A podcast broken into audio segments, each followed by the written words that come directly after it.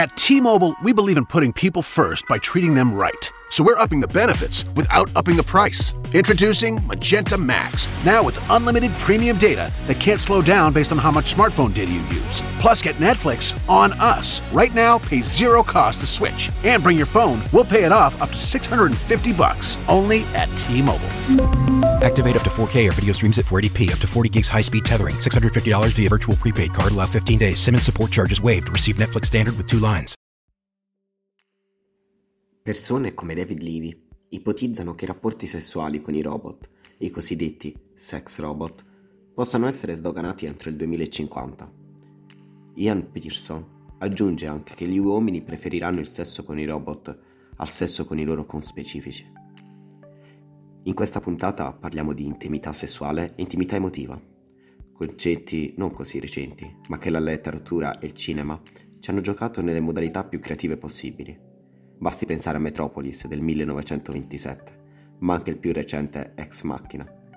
E non solo. Una considerazione quanto particolare, ma scontata, è sulla quasi totalità di queste rappresentazioni, di questi sex robot, che sono antropomorficamente parlando, femmine, donne. Tu che ne pensi, Samuel? Sicuramente un argomento scottante, sicuramente. E diciamo che per restare in tema con quanto hai detto adesso, la mitizzazione della donna come femme fatale, secondo me era anche scontato che avrebbe incluso anche il cosiddetto robot fatale. Questo perché, perché in genere eh, la pornografia, il racconto hard è pervaso da scrittori e registi maschili che proiettano eh, nei loro lavori le loro fantasie eh, ma anche insomma la loro fantasia, il loro ingegno viene, viene a confluirsi in tutte queste opere. Il problema qual è? È che purtroppo non abbiamo la controparte femminile e sinceramente sarei anche curioso di vedere come eh, le autrici femminili eh, proiettano magari le fantasie o comunque la fantascienza sessuale, mettiamola così, eh, nel, in questo genere di opere. Tornando al tema eh, del sesso tra uomo eh, genere umano e robot, che dire, è dietro l'angolo. E noi, che siamo di un, cer- filosofi di un certo spessore, ci vogliamo riflettere un attimo, eh, magari anche senza avere una teoria da difendere, ma sicuramente vogliamo ragionarci un po' a voce alta. Tutto questo dopo la sigla.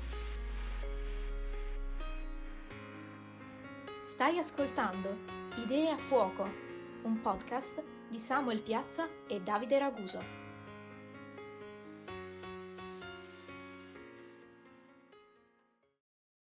Allora, dicevamo Davide, oggi parliamo di sesso robotico tra genere umano e robot, insomma, quel, quel, genere di fantasie che è fatto di ingranaggi, ingegni, pip, insomma, eh, com'è la situazione? Siamo ancora a quella robotica eh, fatta di bip e voci metalliche o qualcosa è cambiato? In realtà tu Samuel parlavi di un sesso tra uomo e robot che sta dietro l'angolo. Tuttavia non stiamo parlando di un futuro prossimo, bensì del presente, perché attualmente i sex robot sono commercializzati. Il problema è che una delle poche volte nella storia dell'essere umano che la letteratura, così quanto, anzi se non soprattutto la filosofia, sembra essere un attimino in ritardo su questo argomento. Ho un attimino dato un'occhiata per quanto riguarda il mondo accademico e la letteratura abbastanza risicata, anche se devo dire che negli ultimi anni un attimino sta, sta prendendo maggiormente piede qualsiasi eh, diciamo confronto, diatriba intorno a questo argomento. Anzi, addirittura è stata creata da poco una scienza o una disciplina, come meglio dire, proprio a parte. Stiamo parlando di Lovotics. Che cos'è Lovotics?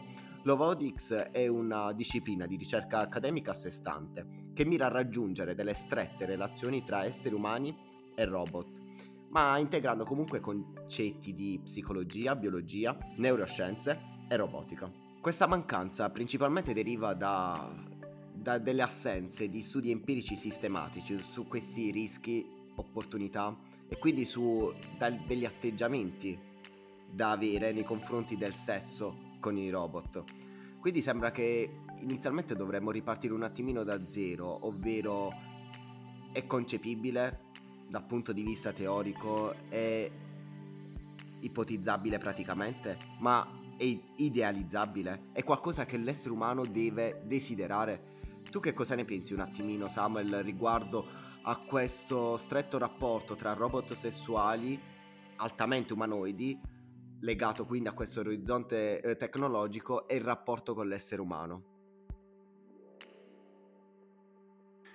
Eh, sicuramente è una questione difficile perché appunto è nuova, è una cosa veramente nuova e, ed è, è, è, la cosa che forse un po' eh, spaventa è che me, io scherzavo prima quando, diceva, quando dicevo che abbiamo a che fare con il sesso robotico fatto di bip, eh, e voci metalliche.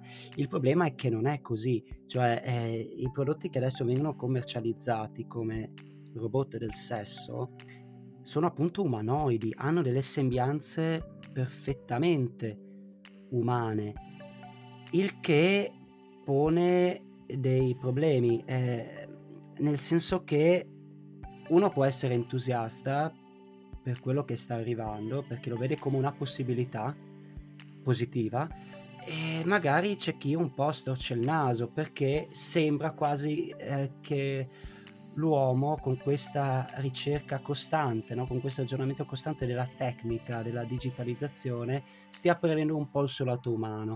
Credo che chi scrivendo o approfondendo l'argomento eh, possa vedere insomma le due situazioni, i due punti di vista, sia, sia per un totale entusiasmo del progresso che avanza e chi invece dubita, insomma, eh, non è del tutto entusiasta perché ha paura di perdere il cosiddetto contatto umano.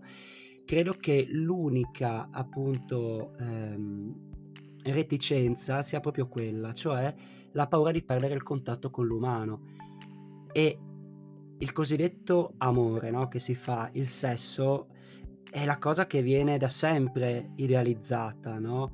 Eh, nei poeti da sempre, dagli stilnovisti fino a tutt'oggi abbiamo i romanzi rosa, per esempio, abbiamo telenovelas intrecciate con l'amore eh, di persone che si amano, vorrebbero amarsi ma non possono, no? tutto questo sentimento no?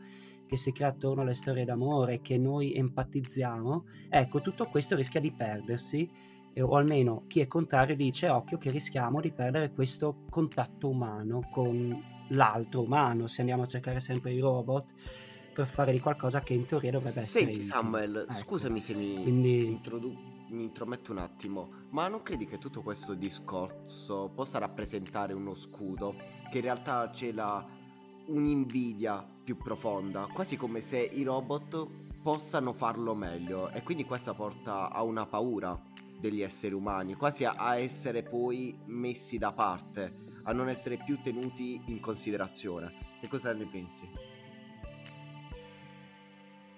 Beh, è chiaro che dal punto di vista eh, performativo, ok, la macchina è sempre superiore all'uomo, cioè eh, non è che dobbiamo pensarlo solo all'aspetto sessuale. Eh, la robotica industriale ha tolto molti posti di lavoro all'uomo anche pesanti, perché? Perché le macchine lo facevano meglio e, e, con meno dispendio, con meno diritti anche, anche questa sarà una parola chiave all'interno secondo me di questa puntata, la parola diritti, no? le macchine di solito, le macchine non vengono riconosciuti dei diritti, per cui in certe mansioni le si usano liberamente, si possono sostituire, ricambiare, insomma, oppure aggiornare in base a quello che serve e quindi, insomma, diciamo che forse l'uomo si vede veramente sostituito non solo dal punto di vista del lavoro ma anche eh, dal punto di vista dell'aspetto sessuale.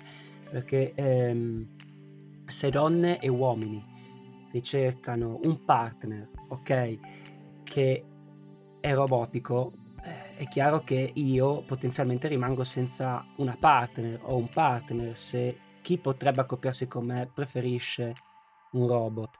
Quindi forse qua stiamo parlando del rimpiazzo proprio totale anche della sfera sessuale, che però se mi permetti mi dilungo ancora un attimo, stiamo ancora parlando di sessualità, cioè di fisicità, cioè stiamo parlando di quell'intimità che appunto è sessuale e non emotiva e secondo me questa è una distinzione che è bene fare fin dall'inizio. secondo me i sex robot possono sostituire un'intimità sessuale. Cioè il robot mi vede nudo o insomma e lo si fa in qualche modo, non saprei come, ma lo si fa.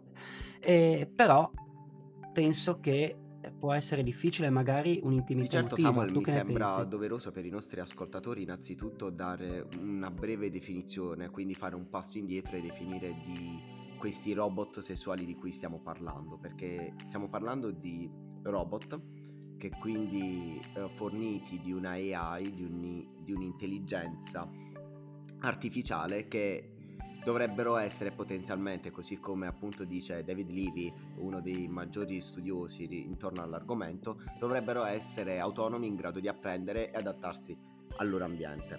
Ovviamente questo eh, potrebbe portare anche a, degli- a delle implicazioni senza ritorno. Tu infatti parlavi comunque di eh, diritti e doveri. Infatti una delle ultime news degli ultimi anni è quella di far rientrare queste cosiddette persone elettroniche all'interno della comunità giuridica e quindi assegnare a loro appunto dei diritti e dei doveri. Perché parliamo di queste persone elettroniche? Perché queste persone in realtà sono intorno a noi. Infatti stavo un attimino dando un'occhiata in internet per eh, informarmi e ho scoperto che sono già disponibili. Cioè, alla fine questi sex robot sono sdoganati, sono commerciali. E tu Samuel sai qual è il primo uh, sex robot commercializzato? No, Si chiama Roxy con la tripla X giustamente. e costa più della mia macchina, 10.000 giustamente, dollari. per quello che fa dici, no? Eh, di certo darebbe più soddisfazioni della, della mia piccola Opel Corsa. Ma sai cos'è che mi ha incuriosito eh, di più? È il ban pubblicitario, che afferma appunto che Roxy conosce il tuo nome, le tue simpatie e antipatie, può portare avanti una discussione ed esprimere il suo amore per te ed essere il tuo amorevole amico. Può parlarti, ascoltarti e sentire il tuo tocco. Può persino avere un orgasmo. Ecco, io credo che qua possiamo un attimino fare una breve riflessione proprio per quello di cui parlavi tu, di questa intimità emotiva e sessuale, perché credo che se loro possano compensare quell'altra parte, ovvero l'intimità emotiva, allora non ci sarebbe più distinzione con gli esseri umani. Che ne pensi? Ma eh, diciamo che, cioè, per come penso io l'intimità emotiva, no? Cioè un, un qual- un qualcosa che ti permette di connetterti profondamente, no? Con l'altro, no? Con cui eh, interagisci, ma anche dal punto di vista dell'amicizia, eh, non per forza dobbiamo implicare sempre al- la sfera sessuale quando si parla di intimità emotiva. Il problema qual è? È, secondo me, chi utilizza questi dispositivi, no? Io li chiamo ancora dispositivi, ma eh, li vedo così. Eh, il problema è che uno può avere una certa intimità emotiva, cioè amare la follia, anche il proprio telefonino, nel senso che sviluppa una certa dipendenza tossica eh, da, mm, per il suo telefonino da non poterne più staccare. C'è anche un disturbo che adesso non mi ricordo più come si chiama, forse nomofobia, non mi ricordo, ma insomma non puoi fare a meno di staccarti dal tuo telefono che ti, che ti prende una crisi d'astinenza che al pari di qualsiasi tipo di droga diventa una droga appunto. Ehm, il problema qual è? È che questo dispositivo, secondo me, è un surrogato. Eh, secondo me c'è questa tendenza eh, che per certi aspetti può andare bene, ma poi diventa appunto tossica, di voler togliere le ombre dei vari rapporti umani. È chiaro che se io eh, mi relaziono con un'altra persona che è come me, che ha degli interessi, delle preferenze e col quale magari cerca un compromesso con me, è chiaro che c'è un minimo di conflitto cosa che in teoria il sex robot dovrebbe eliminare perché io non mi compro una macchina che vuole litigare con me. Cioè parliamoci chiaro è assurdo che io debba spendere dei soldi per comprare una macchina che poi non è d'accordo con me. Quindi già lì uno dovrebbe capire se è ben bilanciato secondo me che quello è un surrogato. Cioè può andare bene come valvola di sfogo magari come può essere il telefonino eh, però eh, appunto devi stare attento a non focalizzarti troppo su quella cosa perché secondo me il rapporto vero è un altro. E, io la vedo un po' così, il problema è che eh, quello della ricerca dell'intimità emotiva eh, vale fino a un certo punto, perché è chiaro che eh, puoi innamorarti di un robot, ma come uno può innamorarsi della propria macchina, del proprio telefono. Quindi secondo me quella non è la discriminante, non so come puoi vederla tu, insomma. Allora Samuel, ho fatto un attimino la ricerca e avevi ragione, era la nomofobia, la paura appunto di non essere raggiungibile. Magari riguardo a questo tema potremmo, fare, potremmo anche dedicargli una, una puntata apposita su questo essere sempre connesso, perché inizia a diventare veramente importante. Riguardo all'argomento di, di sex robot, volevo dirti una cosa, perché non è che l'introduzione comunque a livello commerciale di questi, come li chiami tu appunto, dispositivi, se tu li concepisci come dispositivi, se tutto il genere umano li concepisce come dispositivi, allora non ci vedranno nulla di differente da una bambola gonfiabile. E ma nel vedere queste entità, i, diciamo, simili ad una bambola gonfiabile, non potrebbe comunque aumentare eh, il dilagarsi degli stupri della magari uh, della violenza. In questo caso diremmo sul genere eh, femminile ma, ma, non solo nulla vieta comunque una violenza anche sul, sul, proprio, sul proprio partner o possibile, o possibile partner. Diciamo concepire queste entità come degli strumenti. Non potrebbe portare a far diventare l'essere umano uno strumento, cioè non potrebbe in realtà anziché aumentare la nostra sensibilizzazione e quindi diciamo tutte quelle politiche riguardo alla politica del consenso, quindi un sesso di consenso, non potrebbe sparire grazie all'introduzione appunto di questi sex Ah, guarda, io penso che eh, una persona che fa violenza su un'altra eh, penso già che abbia delle idee chiare purtroppo riguardo, che quello che ho tra le mie mani è un oggetto che deve soddisfare il mio piacere, no? Non gliene frega niente se è una persona vera o un robot. Quindi secondo me il fatto che un robot possa, eh, non so, acuire un, un, un certo tipo di violenza, secondo me è troppo è un giudizio troppo affrettato ed è anche il giudizio che appunto dà la Richardson che se non sbaglio è psicologa, antropologa, insomma, che dice occhio che questi sex robot potrebbero, soprattutto i maschietti, far venire un po' certe voglie strane. Secondo me è un salto logico troppo troppo ampio perché mh, esporsi alla violenza, per esempio, come attraverso giochi, simulazioni eh, o fucili giocattolo e così via, non, non, è che ti rende automaticamente un criminale. È tutto un, cioè, cosa, che, cosa ti rende stupratore, criminale? Non è perché giochi a GTA o perché hai un sex robot in casa, è l'ambiente in cui cresci ambiente inteso nella sua accezione più ampia, che può essere la famiglia, il tuo quartiere e via avanti. Quindi secondo me questo è anche mh, mm, troppo... Mh, mm, sì, è un discorso troppo azzardato decisamente. Eh, quindi sarei contrario a questa tua... cioè... Mh, mm, così a questo tuo punto. Eh, anzi, forse il fatto di avere un dispositivo, un oggetto che ti permette di far, non so, mh, mm, sfogare queste tue pulsioni, forse può darti una mano, può renderti più innocuo, non lo so, è un'idea che butto lì senza poi chiaramente volerla difendere, è uno spunto. Eh, tu che ne pensi?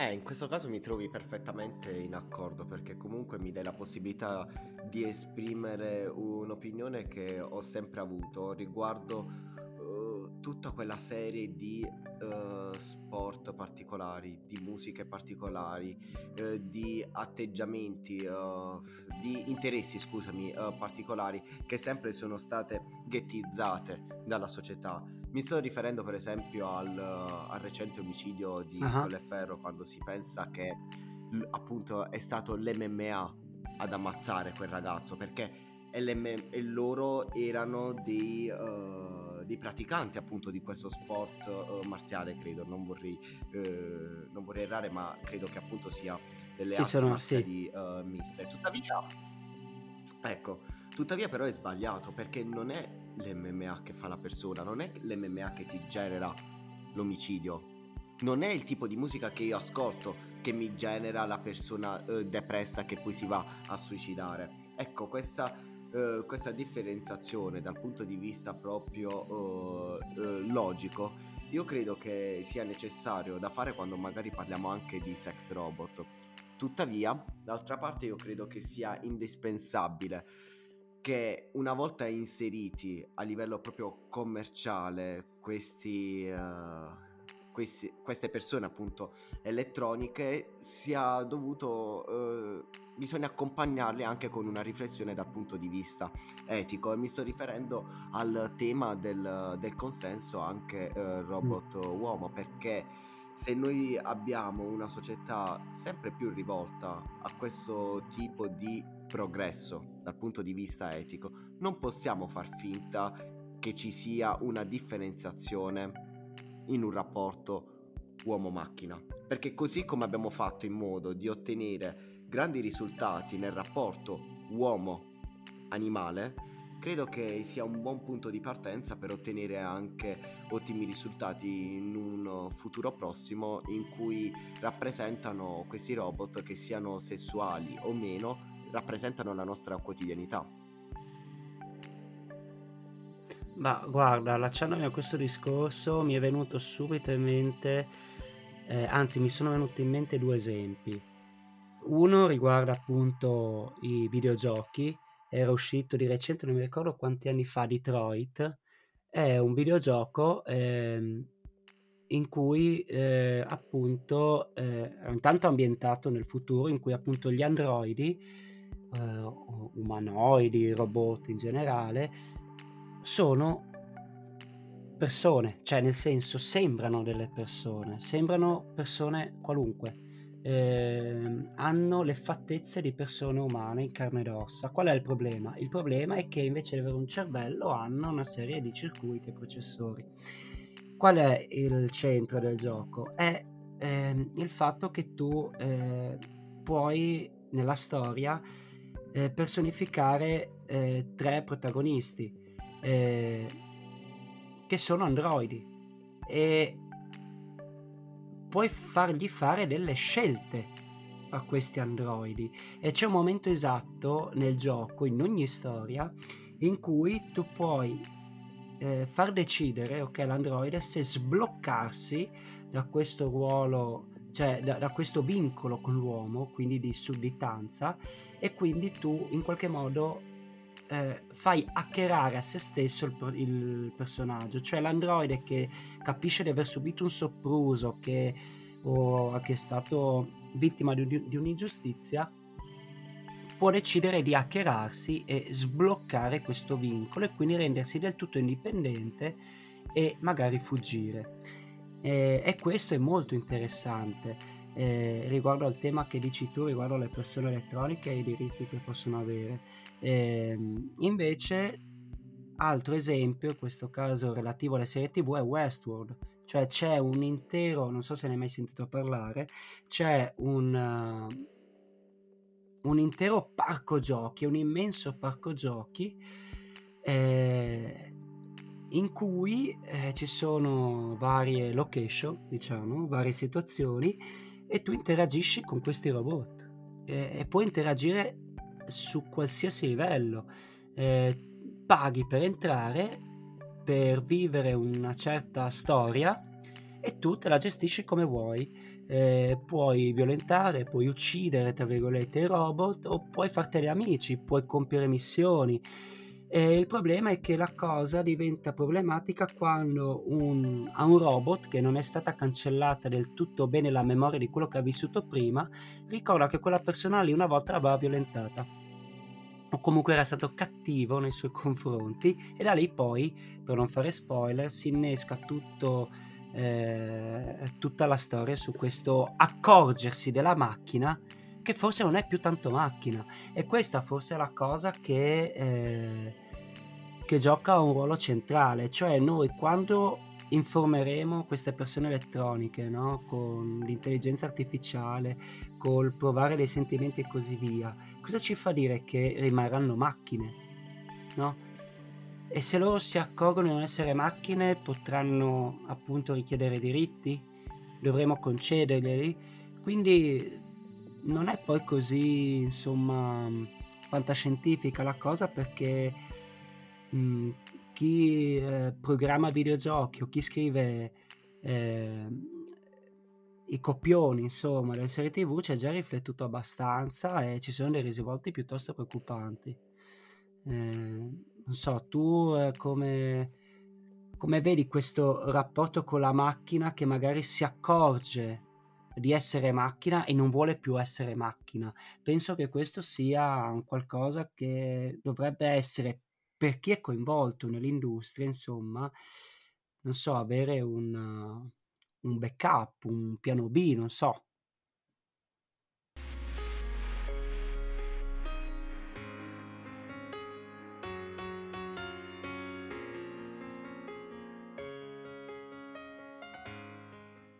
Emerge 2021, General Dynamics Information Technology's signature virtual event series. See vision brought to life with GDIT and over 40 leading partners, showcasing real technology solutions that make an impact today and pave the way for tomorrow. Join leaders across government and industry to explore how to accelerate digital modernization for your IT enterprise. Take a deep dive into emerging technology that will transform the world and learn how defense agencies are advancing the mission with cloud. Register now at GDIT com slash emerge.